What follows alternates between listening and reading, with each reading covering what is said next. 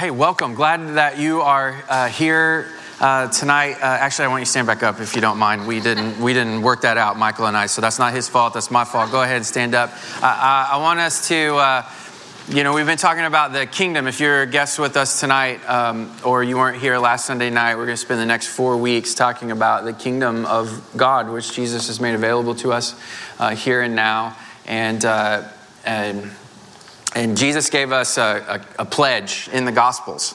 Um, and, uh, and so I want us to say it together. And it, it might be something that we just start saying together because we're getting ready to open up the scripture. And God has given us a lot of things to do right? That's how we abide in Christ by hearing His word and then doing His word. And then we get to know Him more and then we hear His word more and we obey, like we live in this cycle. But if you said, What does God want from me? You could list a thousand things tonight. And we're getting ready to make a, a pretty good list. And thankfully, Jesus said to some people, There, are, there is one pledge, there's one thing that all that other stuff hangs on and, and he gave it to us. Uh, Jesus said this, uh, will you go ahead and put it up? Uh, Jesus said the first half of it uh, every morning when he woke up. Before his feet hit the ground, uh, he, he said this out loud probably, and then all throughout the day, and then in the evening, they would say it again. Now, what's unique about Jesus is he added that second part. Both come from the Old Testament law. Uh, the top half comes from Deuteronomy, and the bottom half comes from Leviticus. And Jesus is the one who jammed them together, and he gave it to us. And he says, All the stuff that I want you to do, it hangs on those two things. And so let, I'm going to say it out loud first, and then I want you to join me on the second time. Everybody clear? Yes. This is our pledge because we have dual citizenship at best case scenario. We are citizens of the kingdom of heaven. Hear, O Israel, the Lord our God, the Lord is one. Love the Lord your God with all your heart and with all your soul and with all your mind and with all your strength. The second is this love your neighbor as yourself. There is no commandment greater than these. So, this is really the end of tonight. What are we going to do when we leave? We're going to do these two things. So, let's say this together. Remember, Jesus, he, he didn't speak English, but we, we're speaking English tonight. But, but he said these words Hear, O Israel, the Lord our God, the Lord is one. Love the Lord your God with all your heart, and with all your soul, and with all your mind, and with all your strength. The second is this love your neighbor as yourself. There is no commandment greater than these. Amen. You can have a seat.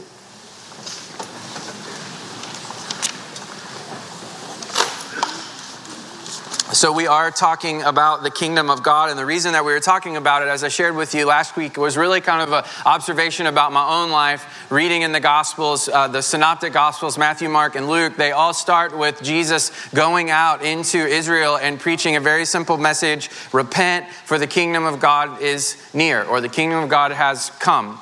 And so that was his message. He, he didn't have uh, four you know, principles of uh, better living. He didn't have uh, three strategies to a great marriage. His message was repent, for the kingdom of God is here. Uh, so that was his primary message. And the other thing that I noticed was that when I read, especially the book of Acts, but then reading the sub context from the rest of the New Testament, my life and the life of those early believers, not the same. Right? Uh, and, and, and my Christian experience and what seems to be their Christian experience, radically two different things. And I am not a rocket scientist, but I wonder if those two things are connected. That Jesus talked a lot about the kingdom of God. And maybe because he did and his first followers really listened to that, they believed that, they believed that they were from some other place. They lived a much different Christianity than most of us have been taught to live. And so I thought that we would change all of that in the course of one month. That's a joke. So the top half of your listening guide, did everybody get, don't, um, if you didn't get one, they're, they're probably in the back. Somebody might have some extra.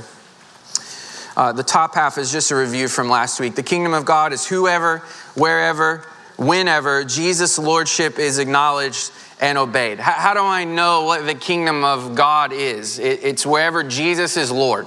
And if Jesus is Lord in your life, then you are living in the kingdom of God. Whenever you get together with your friends, if, if, Jesus is Lord in that gathering, then the kingdom of God is there. Whenever the church gathers, if we are saying out loud and believing in our heart and doing in our actions, Jesus is Lord, then the kingdom of God is here. But it doesn't matter what kind of sign we put out in front. If we are not acknowledging and then changing because Jesus is Lord, then this is not a church. This is the worst country club ever. Right? It's whoever, wherever, whenever Jesus' lordship is acknowledged and obeyed. So that even is good news for those of us who have not been very religious for most of our life. In fact, maybe that's why you've come tonight is because you felt like maybe that's what God wants from you is to be a little more religious. The answer is whoever. If you're willing to acknowledge tonight that Jesus is Lord, then you are as welcome here and as a part of this and have access to everything that even the most seasoned of saints in the room has and is welcomed uh, by. The kingdom of God is whoever, whenever, and wherever Jesus' lordship is acknowledged and obeyed. Then you see under that, Jesus talked a lot about the present age and then the age to come. Right? Uh, another way of, of, of, talking about this present age that we're living in, uh, he, he said that the ruler of this world, which is a weird thing for Jesus to say. I mean, he's supreme. Colossians chapter 1 says he's the head over everything and nothing has come into existence except through him. And yet he said about the devil that he was the ruler of this world because that's really the difference of, between the present age that we're living in and the age to come. In the age to come, Jesus is Lord and everything operates according to his lordship, just the way he wants it. But in this age, Jesus is not designing the systems. For some reason, in God's sovereignty, Satan has been allowed to arrange all of that. And that's why we're bumping into brokenness all the time brokenness in governments, brokenness in schools, brokenness in our lives, brokenness in our neighborhoods. It's because the ruler of this world has designed this present age. But when Jesus returns with his second coming, then the kingdom of Jesus will begin, and everything, every system, every organization, every group is going to operate according to his lordship. The age to come is also synonymous with the kingdom of God, the kingdom of heaven, and eternal life. You'll see Jesus use those four terms um, interchangeably. Then the next thing in your listening guide the kingdom of God, the kingdom of heaven, eternal life, and the age to come are here and now for all those who hope in the death and resurrection of the Lord Jesus. So, God, by His grace, is saying, Yes, this is the age to come. This is the, the rule, everything coming underneath the authority uh, and lordship of Jesus, but um, God gives us that. It gives us more than a preview, He gives us an experience of it. We don't just have to wait until kingdom come. We get kingdom come here and now. Now, this week, you'll see first thing in your listening guide there, the font gets a little bigger. That's how, how you know, from 10 to 11, in case any of you are interested. Acts chapter 1. Go ahead and turn to Acts chapter 1. It says, Then they gathered around him, this is verse 6, and asked him, Lord, are you at this time going to restore the kingdom to Israel? So let's look at Acts chapter 1 just so we're understanding what they're asking, why they're asking, and how Jesus responds to that.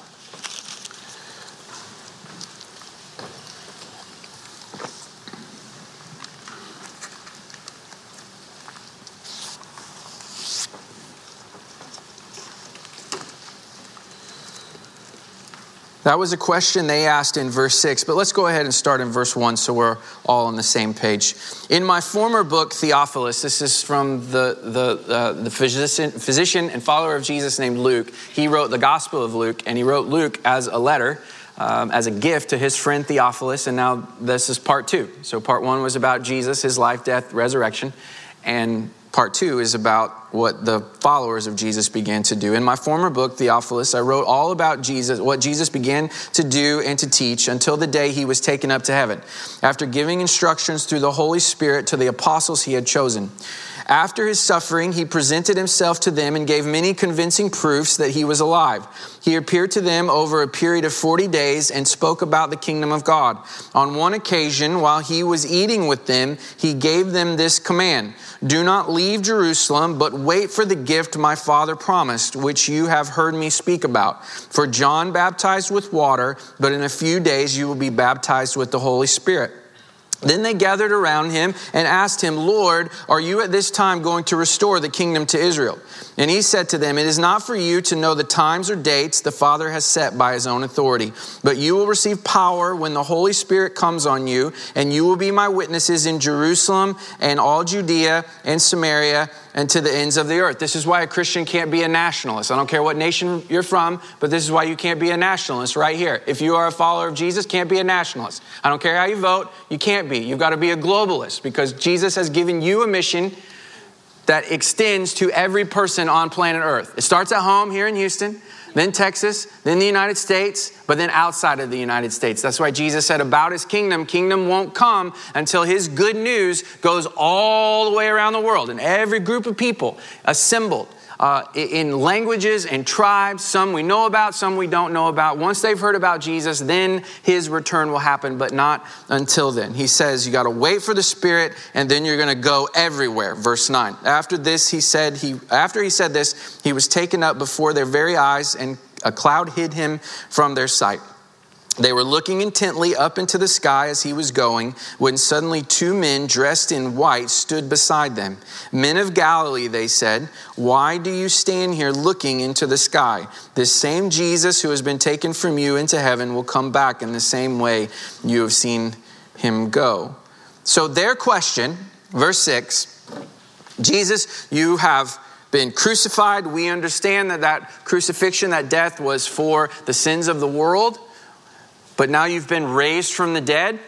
Now is the time when you are going to restore God's kingdom on earth, starting with Israel.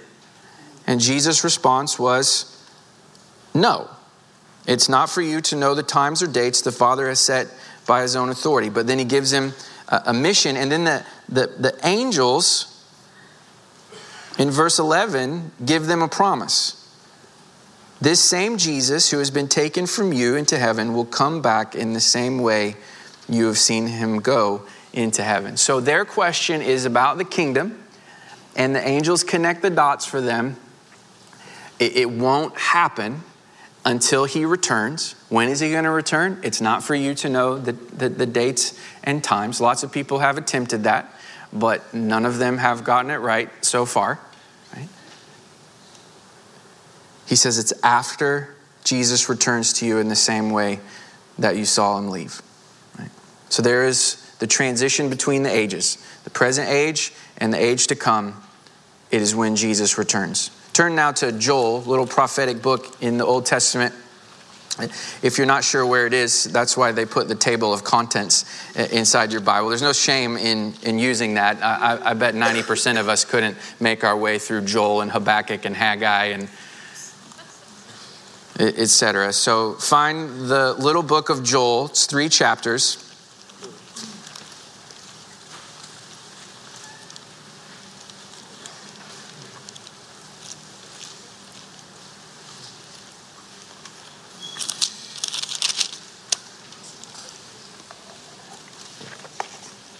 The prophets, they talked a lot about the day of the Lord. And you see in your listening guide, the scriptures represent the day of the Lord as God's visitation to earth for the purpose of judgment and salvation. So when God needed to come to earth, and by come to earth meaning be present, uh, take action, they called it the day of the Lord, and it was for two purposes to set things right. So there had been injustice on a massive scale, to come and judge that, condemn it, and change things, or to rescue his people Israel. And we see both here in this little book of Joel. We're just going to skip around, but uh, we'll start in verse 14. Declare a holy fast, call a sacred assembly, summon the elders and all who live in the land to the house of the Lord your God, and cry out to the Lord. Alas, for that day, for the day of the Lord is near, it will come like destruction from the Almighty. So Joel is prophesying God is going to come. So you better get ready. You better start fasting. You need to alert everybody because God is coming and things are going to be destroyed. Now skip ahead to chapter 2, verse 1. Blow the trumpet in Zion, sound the alarm on my holy hill. Let all who live in the land tremble, for the day of the Lord is coming. It is close at hand, a day of darkness and gloom, a day of clouds and blackness like dawn spreading across the mountains. A large and mighty army comes, such as never was in ancient times, nor ever will be in ages to come. Verse 12 of that same chapter, even now declares the Lord, return to me with all your heart, with fasting and weeping and mourning. Rend your heart and not your garments. Return to the Lord your God, for he is gracious and compassionate, slow to anger, abounding in love, and he relents from sending calamity. Who knows, he may turn and relent and leave behind a blessing, grain offerings and drink offerings for the Lord your God. Chapter 3, verse 1 In those days, at the time, when I restore the fortunes of Judah and Jerusalem. So now the day of the Lord is something good. God's going to come, He's, he's going to restore what had been taken from Judah and Jerusalem. Verse 14 of chapter 3 Multitudes, multitudes in the valley of decision, for the day of the Lord is near in the valley of decision. The sun and moon will be darkened, and the stars no longer shine. The Lord will roar from Zion and thunder from Jerusalem. The earth and the heavens will tremble, but the Lord will be a refuge for his people, a stronghold for the people of Israel. Verse 21 Shall I leave the innocent blood unavenged? No, I will not. The Lord dwells in Zion. So we see in this little prophetic book of Joel, and you can go and read it after church is, is over, I mean, it'll only take you probably 15 minutes uh, to get through it and understand it. They're, they're talking, well, it may take you 15 minutes to get through it. It might take you a long, longer than that to understand it. But, but it, it's all about this day. God is going to visit his people and he's going to save us or he's going to destroy us, depending on which side you are on.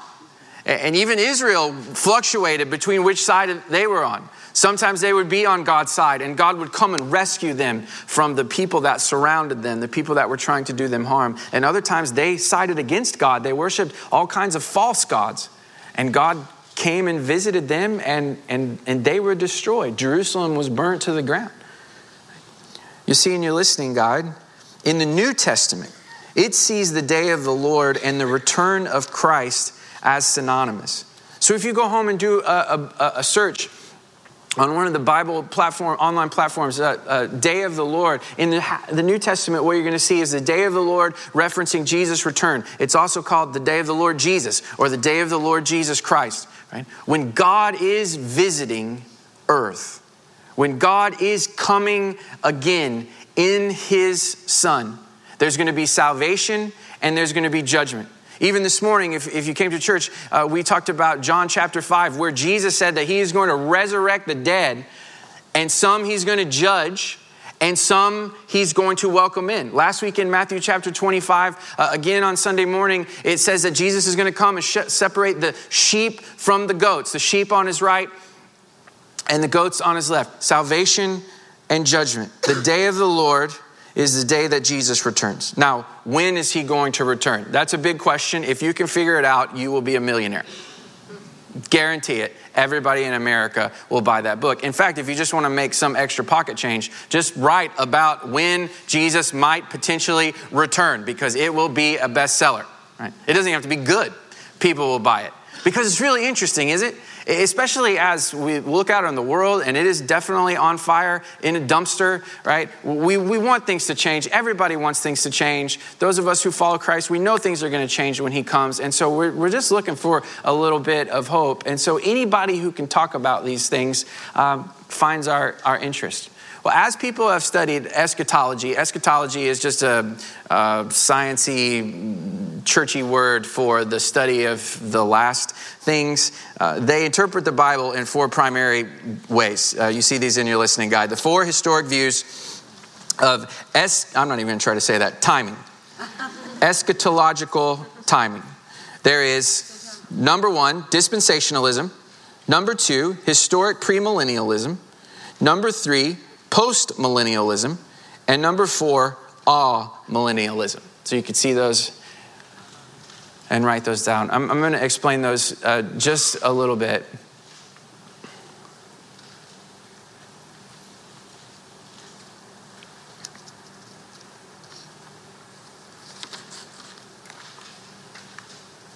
dispensationalism, historic premillennialism, postmillennialism, amillennialism.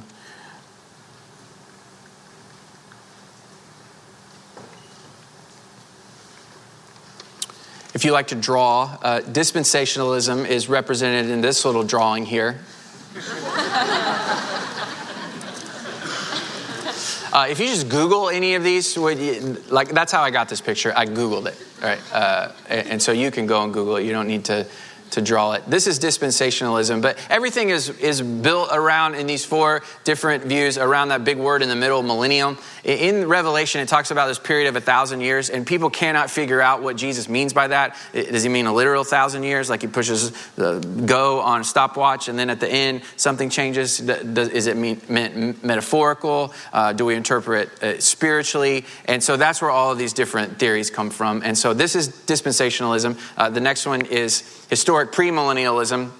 Uh, if you can flip to that one, it, it looks a, a, lot the same. Uh, the, the, only difference is in dispensationalism, Jesus is going to return in two parts. Uh, the first part is secret, and so all the believers he'll come and get, and then take those people back with him to heaven, and then we'll kind of all come. Uh, seven years later, it's very weird to say out loud, but uh, it, there's some evidence for it. Uh, in historic premillennialism, he's just returning uh, one time. Then there's postmillennialism, which not very many people in our culture these days, theologians really believe in. What's interesting about all four of these views is they all came to prominence at different points in history and all related to the season of life uh, or the, the situation that was happening in, in this time. In fact, in the 20s, uh, postmillennialism was the most popular, and it, it was the roaring 20s.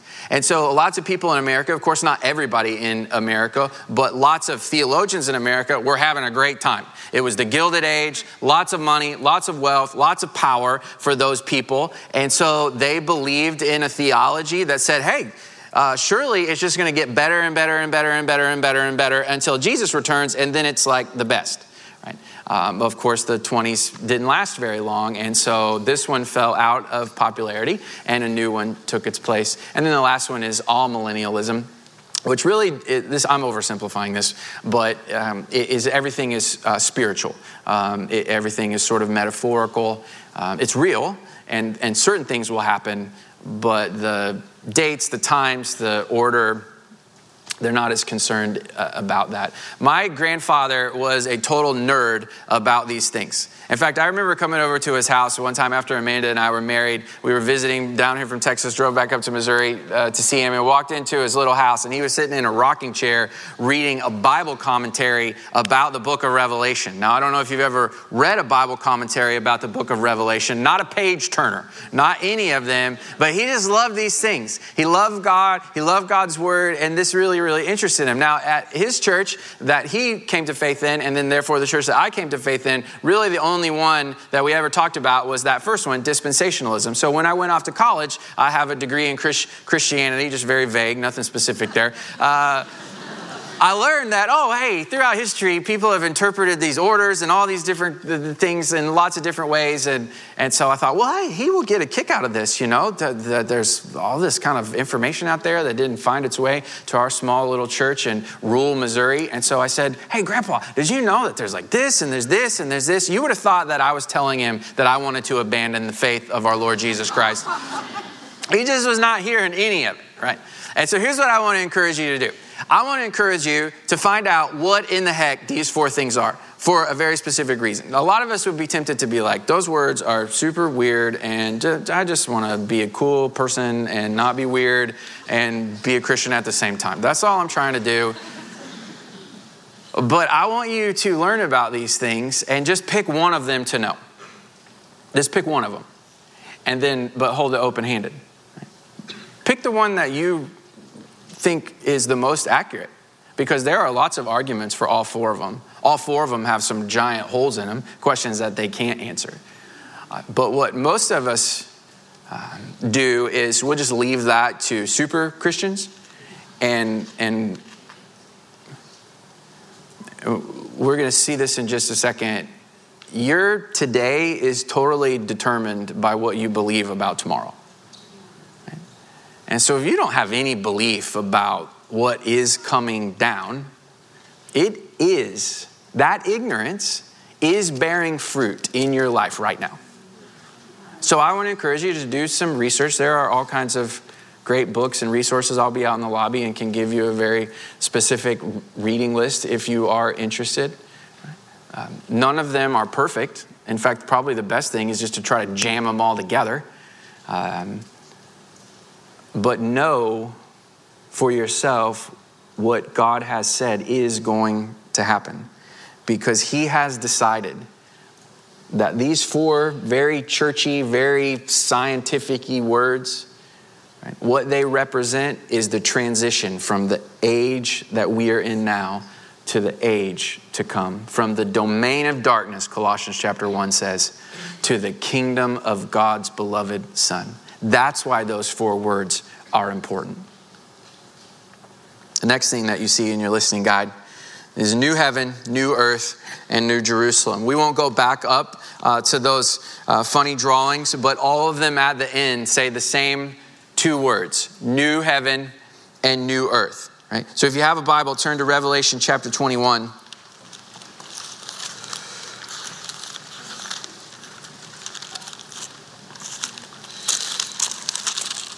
This is the very end. Revelation 21 and Revelation 22. In verse 1 of chapter 21, then I saw a new heaven and a new earth, for the first heaven and the first earth had passed away, and there was no longer any sea. I saw the holy city, the new Jerusalem, coming down out of heaven from God, prepared as a bride, beautiful uh, and dressed for her husband. And I heard a loud voice from the throne saying, Look, God's dwelling place is now among the people, and he will dwell with them. They will be his people, and God himself will be with them and be their God. And he will wipe away every tear from their eyes. There will be no more death, or mourning, or crying, or pain, for the old order of things has passed away.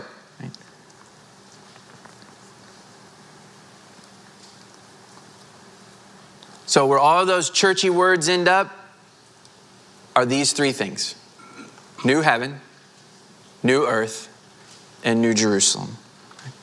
And it tells us a few things about the new earth. It tells us that God is present, not spiritually present, but He's, he's literally there. It tells us that there's no sea, which is interesting. All you beach people, turns out you were wrong. God is a mountain person. no, I'm kidding.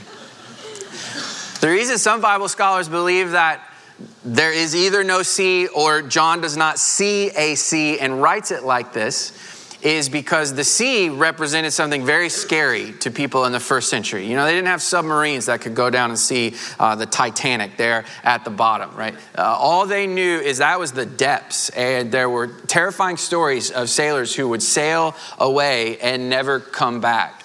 And so the, the sea really represented something dark and ominous, but in the kingdom of God, the age to come, there's not any of that. And so if the sea represents those things, of course there is no going, not going to be a sea in the new earth. There's no sea, there's no sorrow or pain, there's no death. Uh, in Hebrews, it tells us that there is rest, but there are also places in the New Testament t- that tell us there is work, which isn't that going to be an amazing combination? That we are going to have responsibility. We're going to have something to do. We're not just going to twiddle our thumbs all day, and as some preachers have told us, just sing constantly for thousands and thousands and thousands of years. Right. Now, some of you are musicians, that sounds amazing. It's not going to sound amazing when I'm present. Right? We're going to have responsibility, we're going to have jobs. The, the earth is going to keep moving. Right? Um, but yet it's going to be restful. Uh, it's not going to wear us out. It's not going to, it's not going to take from us. Work is going to give to us. You know, the hard part about your job is actually from Genesis chapter 3 because God cursed it. Adam and Eve worked in the garden, they had responsibility, right? But it was in the curse, Genesis chapter 3, because they sinned that suddenly work became hard. There's rest, there's work, there's a garden, and the garden is in the city. And honestly, there's not a bunch more than that. God gives us the nature of what's to come without giving us the specifics. But what we do know is this is where God is taking everything. And there are three things you'll see in your listening guide that I want us all to take away from all of this. Number one, God has a plan of redemption for his creation. There's going to be a new earth, and it's, it's not new in the sense of like the old one got destroyed, and so um, let me just go and replace it. It's not like when my kids tear up something of theirs and then we have to go to the store and get something new. It's new in the sense that you are going to be new because God is going to resurrect your body through the word of Christ. Whether you're cremated or buried normally, when Jesus returns, he's going to speak and you're going to come back to life. And just in the same way we're going to be resurrected, the earth is going to be resurrected. So the question we need to ask ourselves, because again, our citizenship is not in this world, our citizenship is in heaven and heaven is coming down to earth. Am I acting here and now in accordance? That's the blank in your listening guide. In accordance with God's plan for His creation. I don't think anybody could ever accuse me of being green. Uh, but, but maybe we should be more.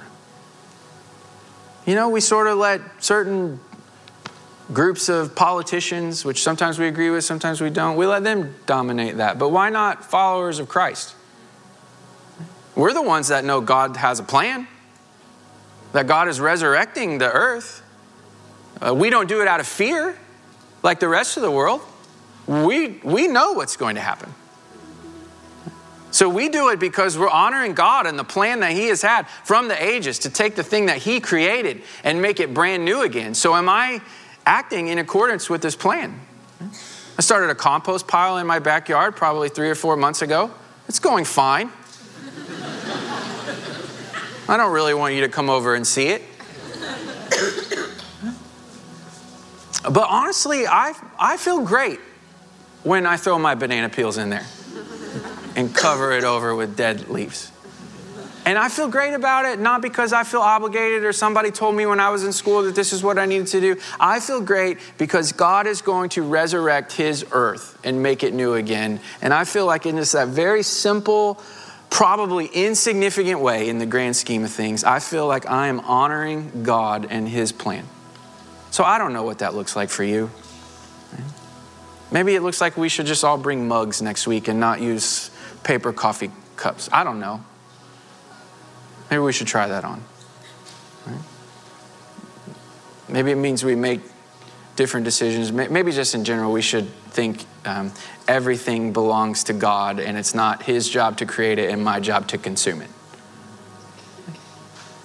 And that it's my job to line my life up with wherever and whatever He is doing. Second thing that I want us to take away from all of this the new heaven and earth and Jerusalem are a source of hope for today. The new heaven, the new earth, and the new Jerusalem are a source of hope for today. Turn to Revelation chapter 1. You know what's interesting about Revelation? We treat it like it just came straight out of the sky,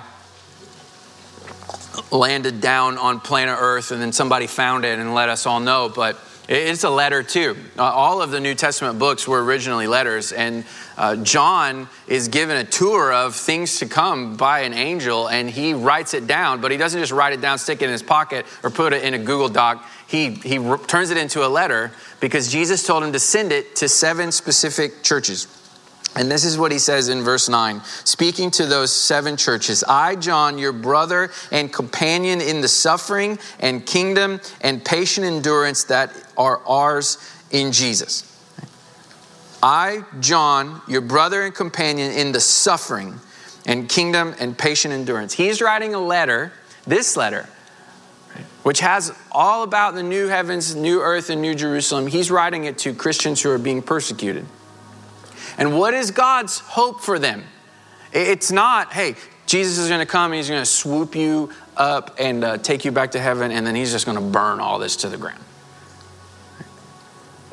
No, the hope, the end, the end of the story that God is giving these persecuted Christians is hey, Jesus is going to resurrect the earth heaven is coming down, a city, the New Jerusalem, is going to land on planet Earth, and good news, God Himself is going to be there. I mean, but when was the last time you took hope in the new heaven and new earth? I mean, before the last couple of weeks, I would say never. Because honestly, I didn't even know about it. I mean, I knew about it, like I knew it was in there, but nobody ever told me that, hey, this is connected to here and now. God's plan for planet Earth to resurrect it from the dead is a source of hope.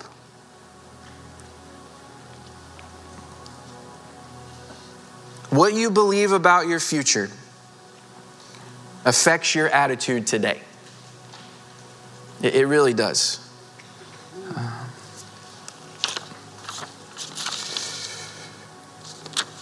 and then finally, we live as ambassadors of the new heaven and the new earth and the new Jerusalem.